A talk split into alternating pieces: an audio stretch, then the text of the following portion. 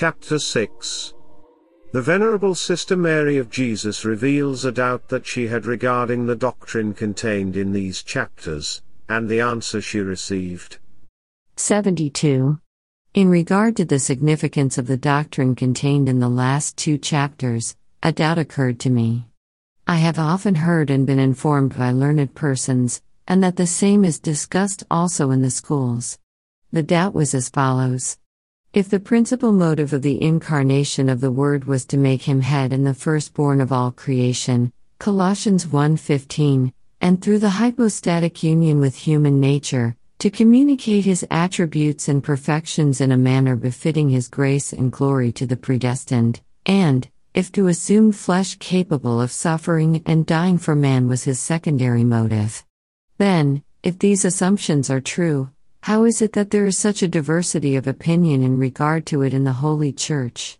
The most common assumption is that the Eternal Word descended from heaven expressly for the purpose of redeeming men through his most holy passion and death. 73. This doubt I proposed humbly to the Lord.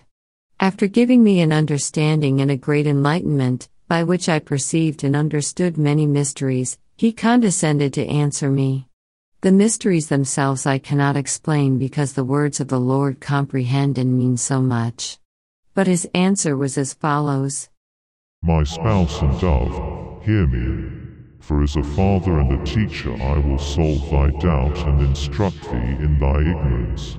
Know that the principal and legitimate end of the decree, which I had in view in resolving to communicate my divinity in the hypostatic union of the Word with human nature, was the glory which would redound to my name through this communication, and also that which was to redound to the creatures capable thereof.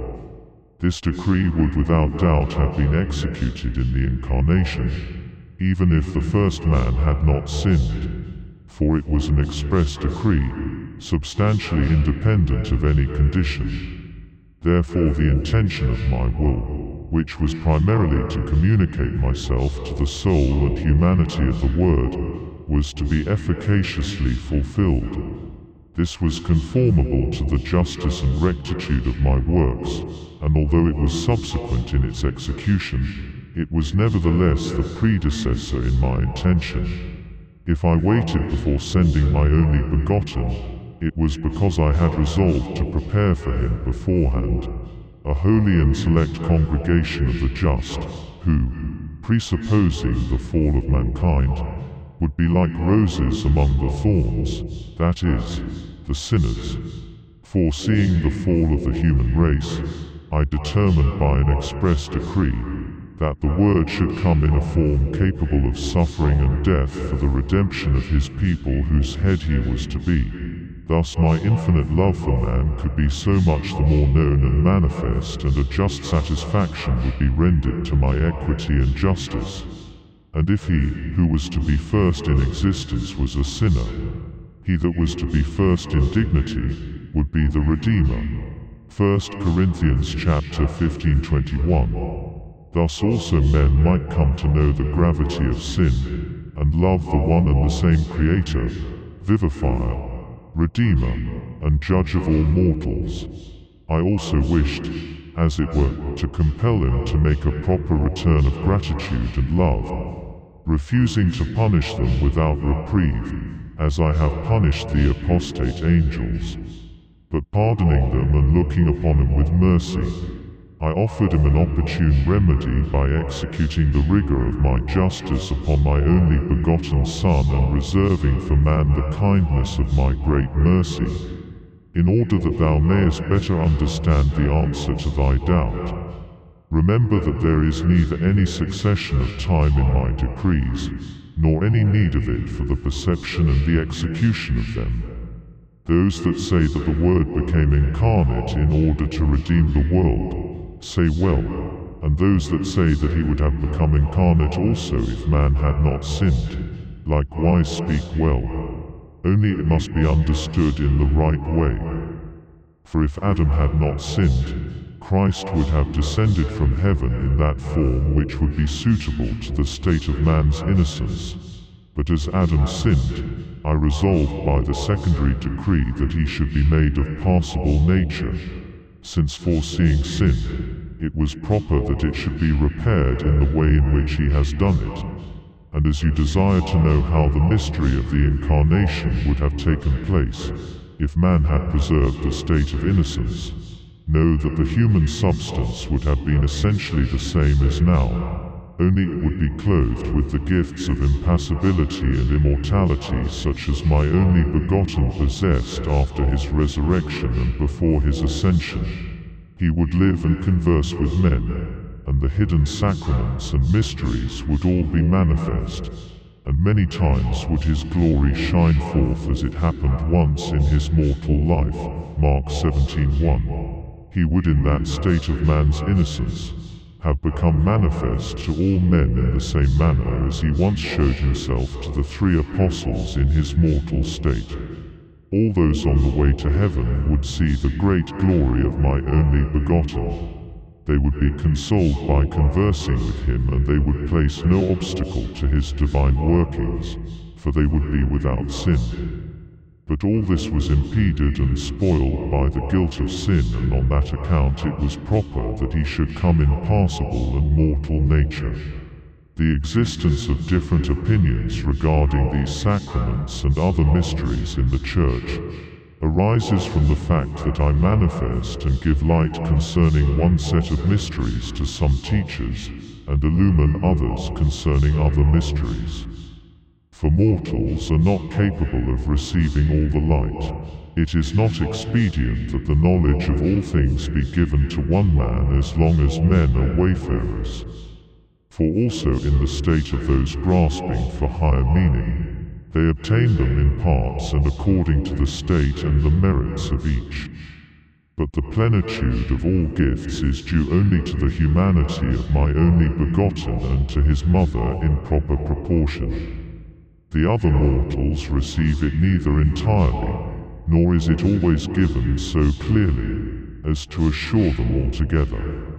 Therefore they must acquire it by means of study and the use of letters and science. There are also many truths revealed in Holy Scriptures, and to some men light is given from above. Yet as I leave most men to work by their natural light, it must follow that they understand these mysteries in different senses. That there exist different explanations and different meanings regarding the different passages in Scripture. For each adheres to his opinion according to his understanding. Many have a good intention and the light and truth is essentially one. But it is made use of with diversity of judgment and inclinations, so that some adhere to these teachers, others to others, and so the controversies arise among them. One of the reasons why the opinion that the Word came from heaven mainly for the sake of redeeming the world is more common can be partly explained by the fact that the mystery of the redemption with its object has already been consummated and has been mentioned so often in scriptures, thus causing it to be better understood and manifested. The impassibility of Christ, on the contrary, was neither affected, nor was it simply and absolutely decreed. All that pertained to this state remains concealed and nobody could be sure of it, except those particular ones, whom I select for the reception of that light, and for the revelation of this decree of my love for man. And although this would certainly be capable of moving men, if they would ponder over it and penetrate it. Yet the decree and the work of his redemption from sin is more powerful and efficacious to move them towards some acknowledgement and return of my immense love, for this is the end which prompts my works. Therefore I fittingly provide that these motives and mysteries be kept especially before the mind and be more frequently expounded. Advert also that in one work two results can well be intended, when one of them is conditional. Thus, it was that the Word would not have descended in passible flesh, if man had not sinned, and if he would sin, he would come in a body capable of suffering. Whatever would happen, the decree of the Incarnation would not be left unfulfilled. I desire that the sacraments of the redemption be recognized and held in esteem and that they be always remembered, in order that they may bring the proper fruit. But just as much I desire that the mortals recognize the Word as their head and as the final object of all creation, and of all the rest of the human race. For conjointly with my own kindness, his formation was the principal motive for giving existence to the creatures. Therefore he should be honored, not only because he has redeemed the human race, but also because he furnished the motive for its creation.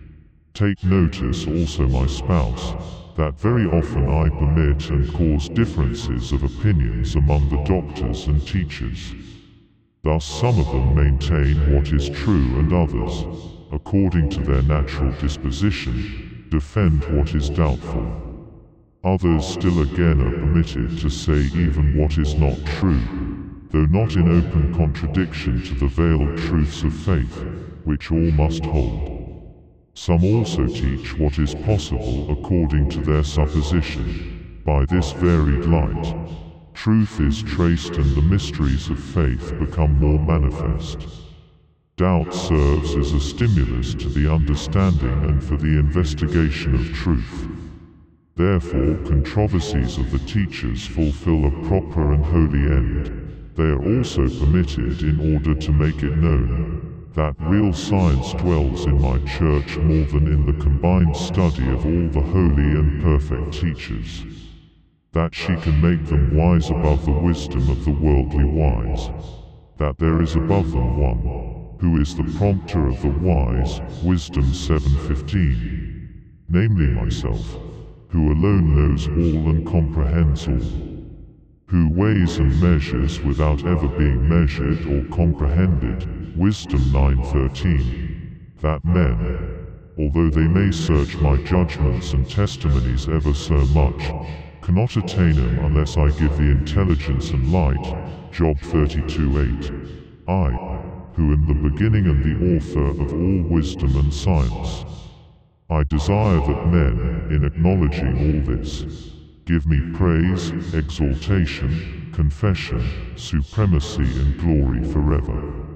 I desire also that the holy doctors acquire for themselves much grace, light and glory by their earnest laudable and sacred study, and that the truth be more and more clearly detected and purified and be traced to its source.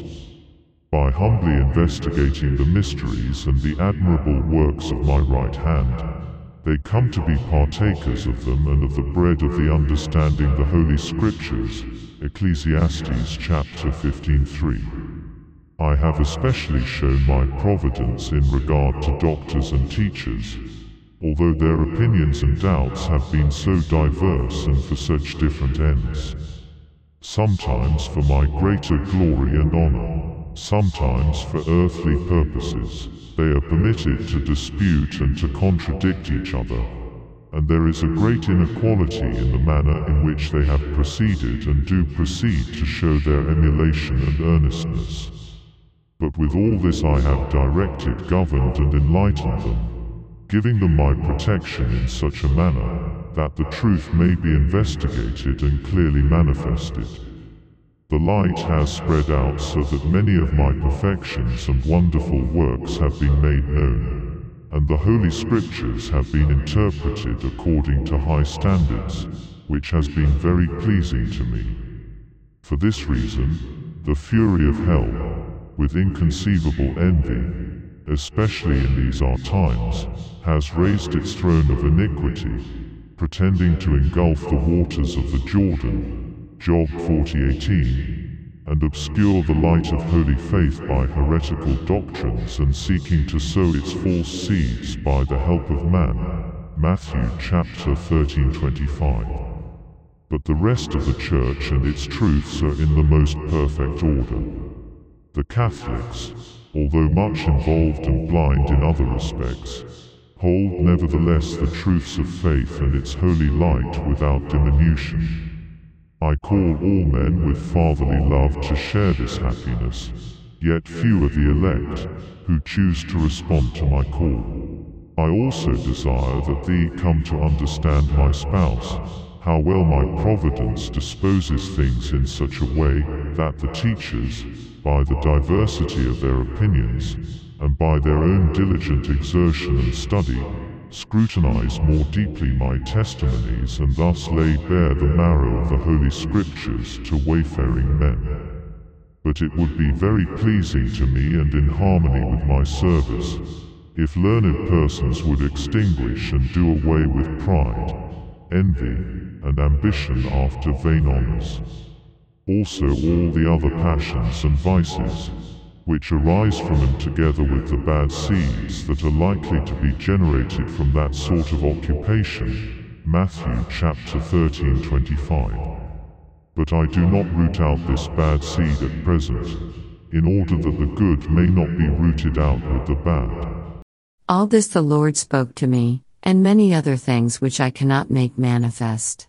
May His Majesty eternally be blessed, who, without disdaining the insignificance of so incipient and useless a woman, deemed it proper to enlighten and to satisfy my ignorance in so bountiful and merciful a manner. May the blessed spirits and the just of the earth give him praise and thanksgiving without end.